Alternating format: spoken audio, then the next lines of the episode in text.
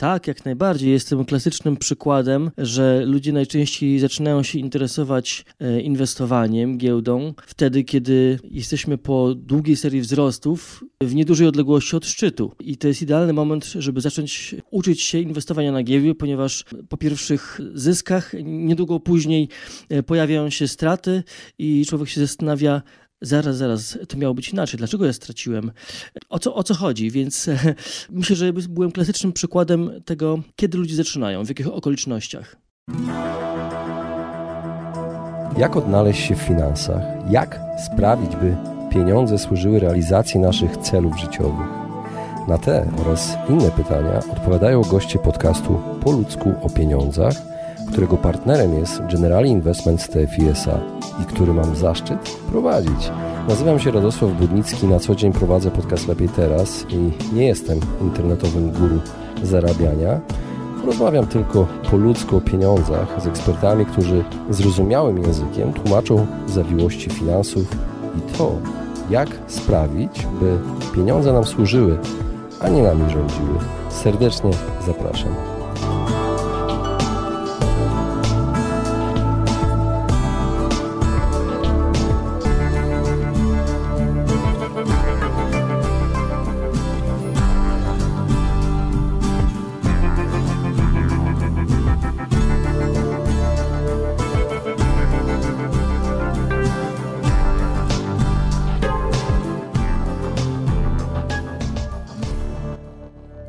Witam Was serdecznie w kolejnym odcinku podcastu Po ludzko o pieniądzach. E, dzisiaj moim gościem jest bloger, podcaster oraz stockbroker, czyli makler.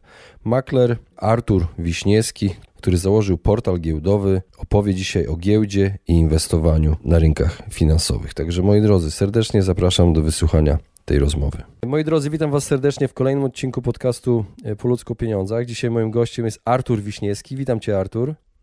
Cześć, dzięki za, za zaproszenie. Artur, jesteś tak zwanym stockbrokerem, no ale to niewiele mówi. Czy mógłbyś wytłumaczyć, czym się zajmujesz na co dzień zawodowo? Ja e, wcześniej pracowałem w banku, e, ostatnie 7 lat na etacie to była praca jako maklera, e, praca maklera giełdowego w biurze maklerskim. No i później zostawiłem pracę na etacie i zacząłem prowadzić swoją stronę internetową stockbroker.pl.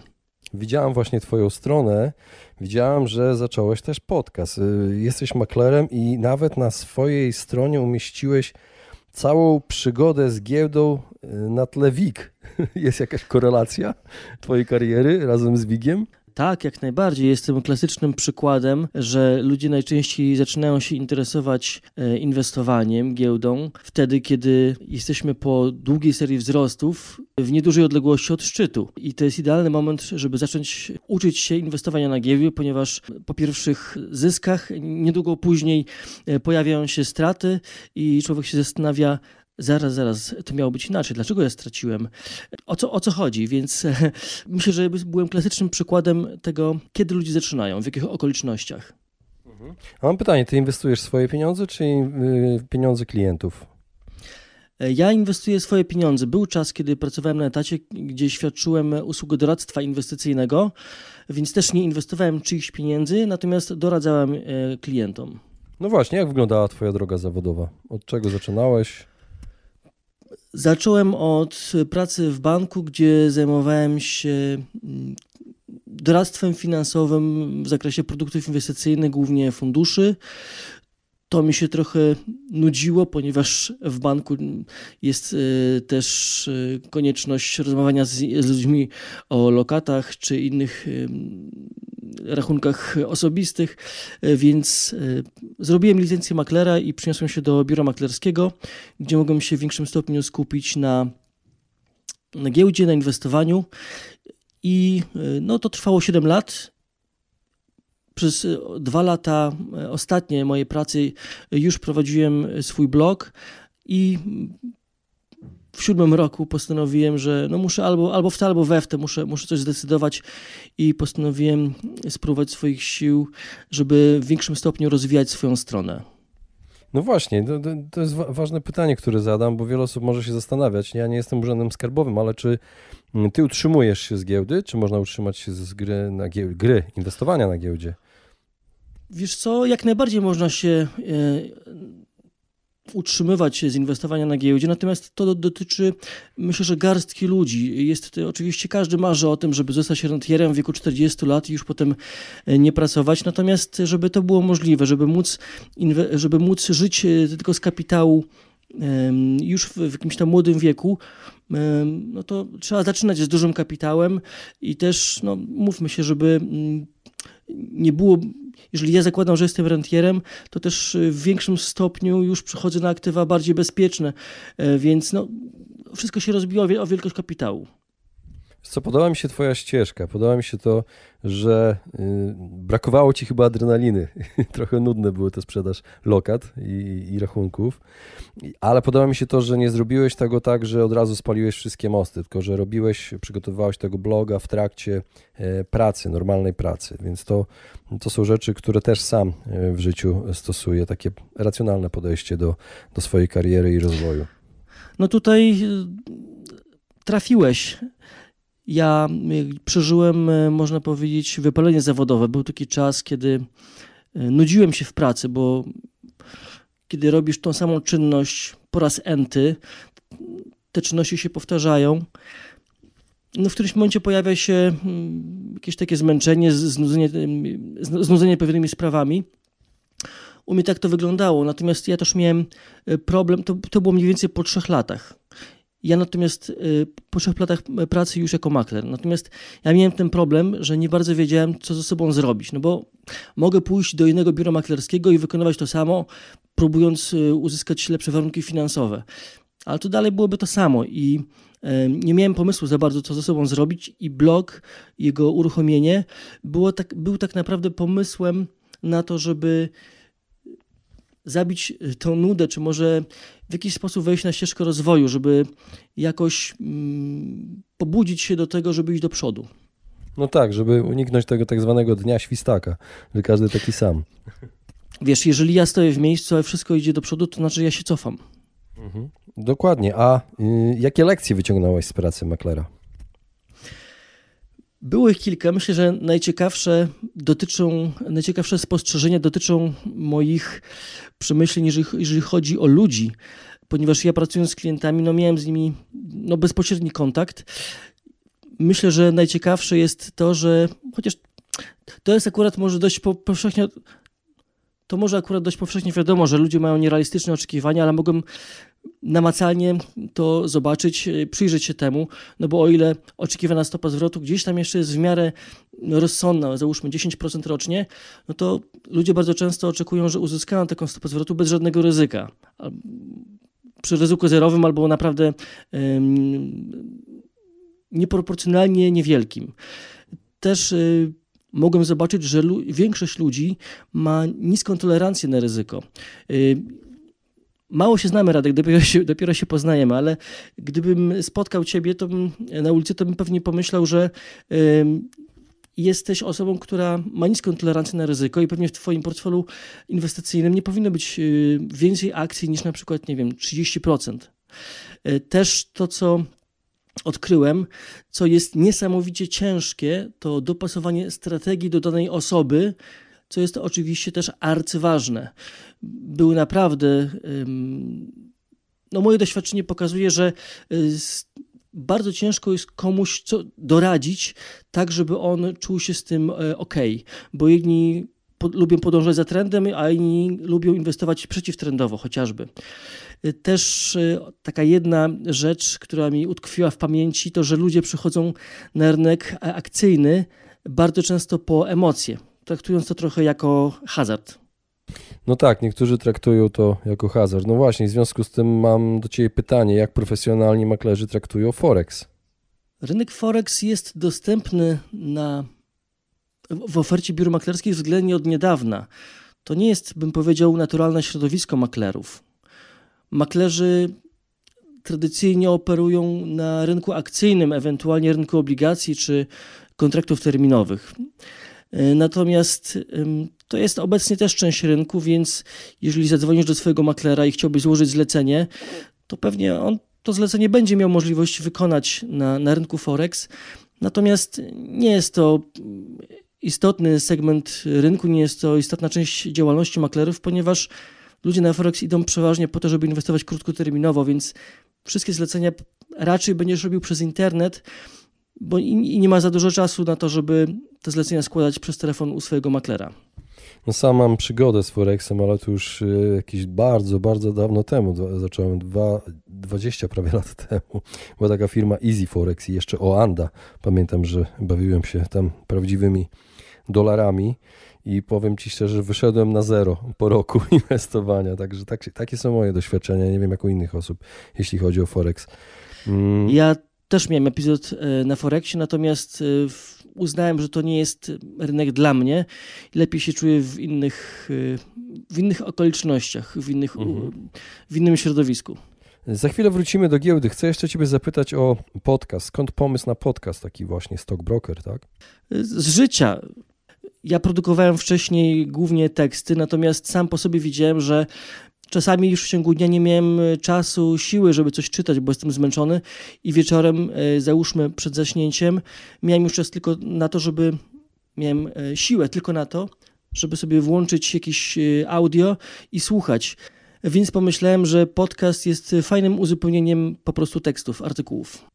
A jakich słuchasz podcastów? No, słucham e, na pewno Michała Szafrańskiego, od którego myślę, że mogę się uczyć, e, jak mieć, jak budować relacje z ludźmi, bo według, mnie jest on mistrzem w tym. Słucham, oglądam Marcina Iwucia, którego na pewno doceniam za wysoki poziom merytoryczny, chyba najwyższy w polskiej blogosferze. Też Jacka Lemparta z systemtrader.pl, który ma bardzo merytoryczne materiały. No, również mam wbitą strefę inwestorów, e, do której od czasu do czasu również zaglądam. A masz kogoś, y, kim się inspirujesz? Nie mam na myśli tylko podcasterów. Generalnie z jakichś znanych inwestorów na świecie. Kto dla ciebie mógł być taką inspiracją? Takich osób na pewno przebywa. Moim pierwszym, moją pierwszą inspiracją był mój kolega z pracy, kiedy pracowałem w biurze maklerskim, Robert Żukowski, serdecznie pozdrawiam, który pokazał mi pewien sposób patrzenia na rynek i dzięki niemu mogłem dostrzec moje ówczesne, znaczy wady mojej ówczesnej strategii inwestycyjnej i zbudować pewien sposób inwestowania, pewną pierwszą taką poważną strategię inwestycyjną. Natomiast później na pewno przybywało takich osób. Y, natomiast czy ja, ja wiem, czy mogę wymienić takie osoby mm, z nazwiska, które jakoś tak szczególnie na mnie, wpłynęły w późniejszym okresie? Tych nazwisk było bardzo dużo i, i myślę, że ich też przybywa.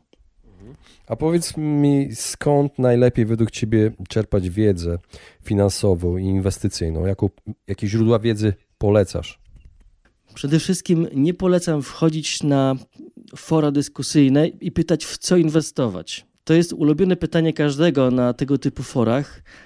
Natomiast ja zawsze w, po, polecam zastanowić się, biorąc pod uwagę, że y, większość osób traci na giełdzie, to jaka jest wartość oczekiwana, jaka jest, jaka jest oczekiwana stopa zwrotu z e, inwestycji dokonanej w oparciu o rekomendacje przypadkowej osoby, no bo przecież my przypadkowe osoby pytamy na takim forum. Ujemna jest. Więc nie pytajmy przypadkowych osób, w co inwestować. A jeżeli, a jeżeli pytamy nawet osoby z głową o to, w co inwestować, to też jest trochę bez sensu, ponieważ ktoś nam e, coś zarekomenduje, no ale co dalej? Ile wpłacić? Jak długo trzymać? Kiedy wyjść? No tej wiedzy już nie mamy, więc ta wiedza kiedy, kiedy wejść, również jest bez sensu. Nie mówię, żeby w ogóle nic nie oglądać, nie czytać. Jak najbardziej róbmy to, natomiast wszystko przepuszczajmy przez własny filtr. Starajmy się przetestować i samodzielnie zweryfikować to, co usłyszymy. Wziąć do ręki wykres, spojrzeć, jak to się sprawdzało historycznie. Książki, nawet kursy e, różnego rodzaju jak najbardziej, no i samodzielne inwestowanie. Wziąć, wpłacić nawet te 100 zł, choćby korzystając z funduszy inwestycyjnych, e, czy jakichkolwiek innych instrumentów, nawet akcji i sprawdzać, e, badać siebie, sprawdzać jak się czuje, jak się zachowuje, kiedy są spadki, kiedy są wzrosty. Więc warto łączyć tą teorię i, prak i praktykę. Nie jestem zwolennikiem takiego podejścia, że najpierw przeczytam tysiąc książek, zakładając, że jestem już mądry, wejdę na rynek i, i będę zarabiał. To powinno iść dwutorowo. No tak, y, podobnie chyba jest też z tymi tak zwanymi demo różnego rodzaju platform inwestycyjnych. Ludziom wydaje się, ja pamiętam, to było właśnie przy Forexie, przepraszam, że będę miał e, te analogie, ale ja po prostu tylko na Forexie kiedyś bawiłem się, że tak wyrażę. Mm, I było demo oferowane, na tym demo zawsze zostawałem milionerem. I, i podobnie działa, podejrzewam, demo różnego rodzaju e, rynków akcji też, że w ogóle inne decyzje podejmujemy, kiedy gramy pieniędzmi wirtualnymi, które nie istnieją, nie mają pokrycia w prawdziwych pieniądzach. W ogóle rachunki demo dostępne są co do zasady raczej w przypadku platform forexowych i myślę, że ich jedyną zaletą jest możliwość po prostu poznania tej platformy. No dokładnie. Inne decyzje ja podejmuję przy prawdziwych pieniądzach. Po prostu ten strach, y, emocje y, często po prostu decydują za nas. Uważam, że warto rozpocząć samodzielne inwestowanie jak najwcześniej, po to, żeby się właśnie uczyć siebie dlatego że jak już będę miał te 30 lat i zaczną się pojawiać w moim portfelu jakieś oszczędności, to żebym z większą pewnością, świadomością potrafił je inwestować. A powiedz, jakie są pułapki przy indywidualnym inwestowaniu na giełdzie? No myślę, że taki najczęstszy błąd, który się popełnia, który też ja popełniłem, był brak planu inwestycyjnego. Czyli wchodzę na rynek, nie zastanawiając się, co zrobię później, kiedy wyjdę, Mówię o moich początkach na giełdzie oczywiście. Mhm. Co zrobię, kiedy wyjdę? Dlaczego inwestuję taką kwotę, a nie inną? Jak zachowam się, kiedy rynek wzrośnie lub spadnie? I to jest taki najczęstszy błąd, który się pojawia. Warto sobie wcześniej na szereg pytań odpowiedzieć, na przykład to, kiedy wyjdę, zanim jeszcze rozpocznę w ogóle inwestycje. Też myślę, że jest taką bardzo powszechną praktyką uśrednianie instrumentu, który kupuję. O ile inwestuję indeksowo i kupuję jakiś zdywersyfikowany portfel, na przykład fundusz inwestycyjny, który inwestuje w Polsce, na świecie, czy e, fundusz ETF, no to jest ok, zwłaszcza jeśli mówimy o inwestowaniu takim globalnym, no bo pojedynczy rynek jak polski też może się gorzej zachowywać, czego mieliśmy przykład w ostatnich 10 latach. Ale wiele osób uśrednia e, pojedyncze akcje, gdzie mówimy o ryzyku specyficznym danej spółki, bo może być tak, że cały rynek pójdzie do przodu, ale część spółek upadnie. Więc uśredniając pojedyncze spółki, no to jest taka strategia kamikadze i...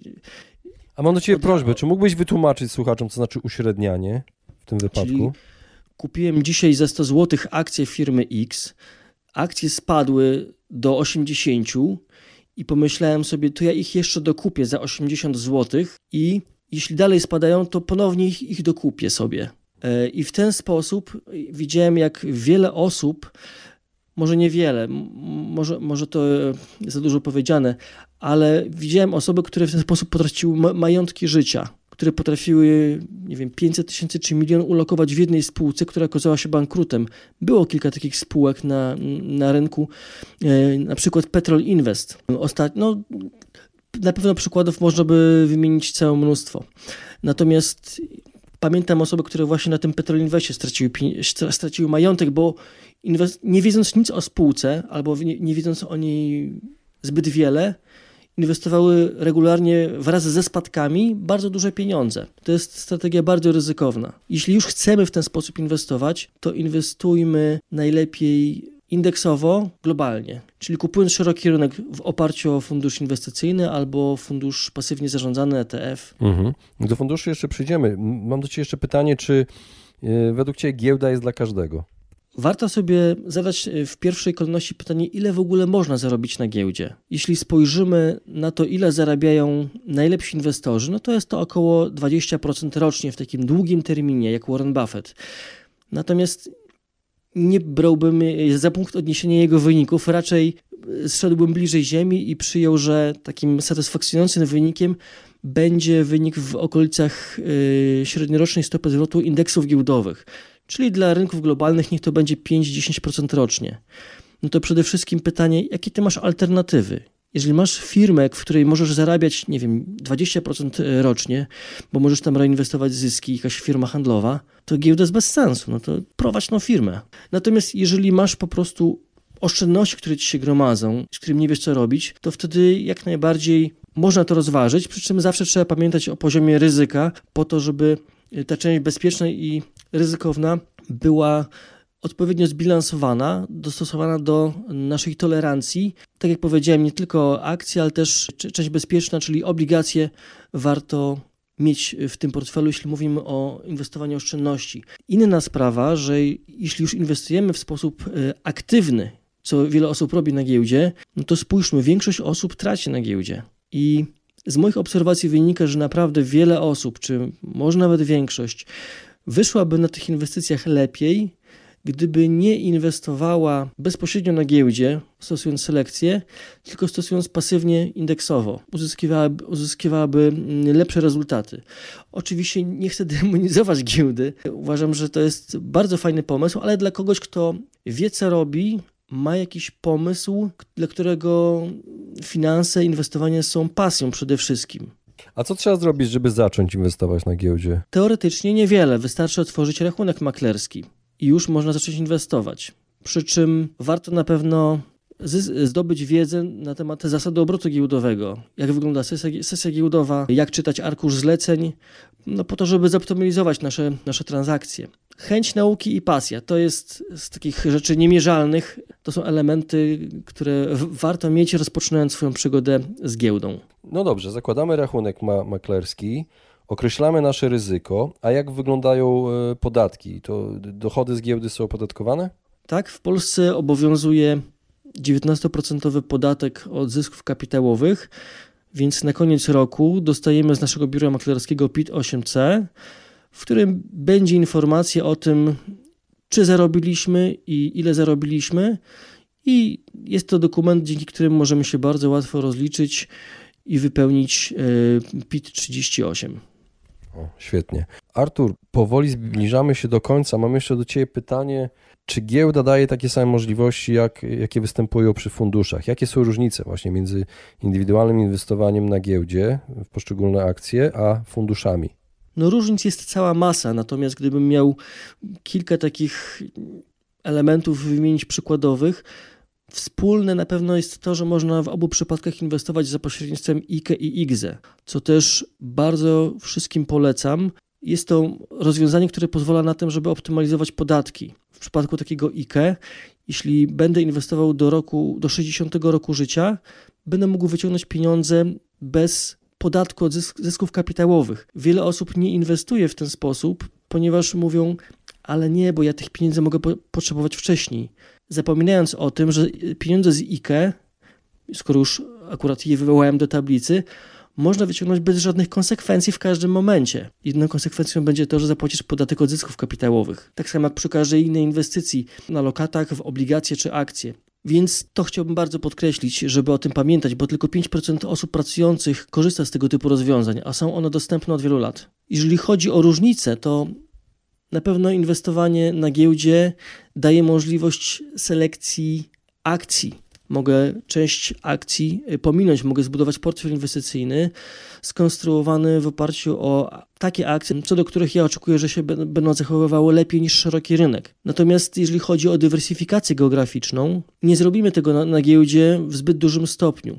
Co prawda są dostępne na przykład na polskiej giełdzie fundusze ETF, natomiast jest ich niewiele, więc pewnie na ten moment fundusze inwestycyjne oferują więcej możliwości inwestowania globalnie. Są, są oczywiście też inne giełdy niż nasza, więc można inwestować w fundusze ETF na, na innych rynkach. Wtedy wybór jest większy, ale to też nie jest rozwiązaniem dla każdego. Pamiętajmy, że inwestując w ETF-y, trzeba, podobnie jak w przypadku akcji, posiadać rachunek maklerski, mieć podstawową wiedzę, jeżeli chodzi o zasady obrotu giełdowego, co już dla wielu osób jest y, zniechęcające, jak nie wiem, dla mojego szwagra, z którym jak rozmawiam i mówię mu rachunek maklerski, on w ogóle przekreśla taką możliwość, żeby mógł korzystać z tego typu rozwiązań. No ale tego chyba mamy fundusze TFI, gdzie można dać po prostu w zarządzanie nasze pieniądze. No tak, też na świecie obecnie coraz większym zainteresowaniem, powodzeniem cieszą się fundusze ETF, o którym wspomniałem, i fundusze indeksowe, czyli fundusze pasywnie zarządzane, które mają niższe opłaty niż fundusze inwestycyjne. No, jednak mają one kilka wad, kilka swoich wad, więc dla każdego co innego będzie dobre. Rozumiem. No i na koniec, Artur, jak oceniasz mm, przyszłość inwestowania na giełdzie? Można powiedzieć na tle tego, co się teraz wydarza. O tym, co się teraz wydarza, powiem na końcu swojej, swojej wypowiedzi. Natomiast zwróciłbym uwagę na to, że udział inwestorów indywidualnych w obrotach na giełdzie w ostatnich latach bardzo mocno spadł. W ciągu ostatniej dekady z y, udziału, który wynosił 1 trzecia, spadł do nie wiem, kilkunastu procent. Natomiast to nie jest tak, że w przyszłości spodziewałbym się powrotu do tych poziomów sprzed dekady, ponieważ jeśli spojrzymy na rynki zagraniczne, to udział inwestorów indywidualnych w, obrota, w obrotach, tak, w tym, co się dzieje na giełdzie, również pozostaje niewielki, rzędu kilku czy kilkunastu procent. Po prostu kapitał instytucjonalny jest tak duży, że patrząc na tego typu wskaźniki, no, inwestorzy indywidualni będą stanowili margines w coraz większym stopniu, według mnie. Jeżeli chodzi o, o to, kto inwestuje na giełdzie w Polsce obecnie względem tego, co się dzieje na na zachodzie, za granicą, na rynkach dojrzałych, no to na pewno w większym stopniu, pewnie w coraz większym stopniu, my, Polacy, będziemy inwestować w sposób długoterminowy, zwłaszcza w spółki dywidendowe, bo takie też trendy widzimy na rynkach zagranicznych, na przykład w Niemczech, co pokazują badania Stowarzyszenia Inwestorów Indywidualnych. Też te badania pokazują, że na rynkach zagranicznych inwestorzy przeważnie mają dużo bardziej zdywersyfikowany portfel niż e, Polacy, więc myślę, że i my również w tym kierunku będziemy stopniowo szli. Również jeżeli chodzi o taką aktywność, o branie udziału w życiu giełdowym, e, to też się będzie pewnie zwiększało. Bardzo niewiele osób, można powiedzieć garstka, bierze na przykład udział w walnych zgromadzeniach spółek, które posiadają w portfelach. Obecnie będzie to coraz bardziej dostępne, ponieważ wchodzi na przykład aplikacja e-voting e, udostępniona przez KDPW które umożliwia udział w walnym zgromadzeniu na odległość. To wszystko będzie powodowało, że będzie łatwiej brać udział aktywny w, y, w, w procesie brać, inwestycyjnym w ogóle takim. Tak. Dokładnie, w procesie inwestycyjnym bardzo Ci dziękuję. Natomiast jeżeli mówisz o tym, co dzieje się obecnie, to dla mnie taką najbardziej ciekawą obserwacją jest to, że mamy rekordowo niskie stopy procentowe tak niskich stóp procentowych nie mieliśmy bardzo dawno. I to oznacza, że mamy obecnie na lokatach czy obligacjach możliwą do uzyskania stopę zwrotu na bardzo niskim poziomie, coraz bardziej zbliżając się do zera. Na rynku niemieckim e, Deutsche Bank ostatnio zaproponował, zaoferował klientom lokaty z oprocentowaniem ujemnym. To jest rzeczywistość, której my nie znamy. E, to, jest, to są warunki zupełnie e, nowe i to są warunki, w których wydaje mi się, że chcąc, nie chcąc, będziemy w większym stopniu angażować się w aktywa bardziej ryzykowne, bo albo fundusze obligacji będą inwestować w obligacje bardziej ryzykowne, szukając y, wyższego dochodu, albo my będziemy zabierać pieniądze z obligacji i będziemy przynosić się z nimi na rynek akcji, ewentualnie będziemy je w, w dalszym stopniu pompować rynek nieruchomości. W ostatnim czasie ze względu na koronawirusa rynek nieruchomości siadł, więc to być może będzie moment, w którym polska giełda, polskie akcje zyskają. Zresztą nie tylko, zresztą nie tylko Polska. Niskie stopy procentowe i koronawirus są na całym świecie, więc e, może się okazać, że ludzie zaczną zabierać pieniądze z aktywów ryzykownych, ponieważ pomimo, że są ryzykowne, nie dają żadnych stóp zwrotu i będą szukać jednak miejsc, gdzie mogą lokować te pieniądze na wyższym poziomie ryzyka, ale jednak oczekując, że uda im się zachować wartość pieniędzy, że z większym prawdopodobieństwem im się to uda, co ma znaczenie głównie w, w bardzo dużym stopniu dla, dla nas, dla Polaków. W ostatnich latach mieliśmy już stopy procentowe na tak niskim poziomie, że realnie traciliśmy, ponieważ inflacja przewyższała to, ile uzyskujemy na aktywach wolnych od ryzyka, czyli na lokatach czy obligacjach. Artur, bardzo Ci dziękuję za to wystąpienie w podcaście Po ludzku o pieniądzach, za te niezwykle interesujące informacje dotyczące giełdy. Na pewno zainteresowałeś i być może zachęciłeś też sporo osób, które właśnie nas słuchają. Was wszystkich zapraszam na śledzenie bloga i podcastu oczywiście, stockbroker.pl strona, tak? Dobrze mówię? Tak, stockbroker.pl. I podcast Stockbroker Okiem Maklera. Zgadza się. Ja Ci również, Radek, bardzo dziękuję za rozmowę, było mi bardzo miło. Dziękuję. Cześć.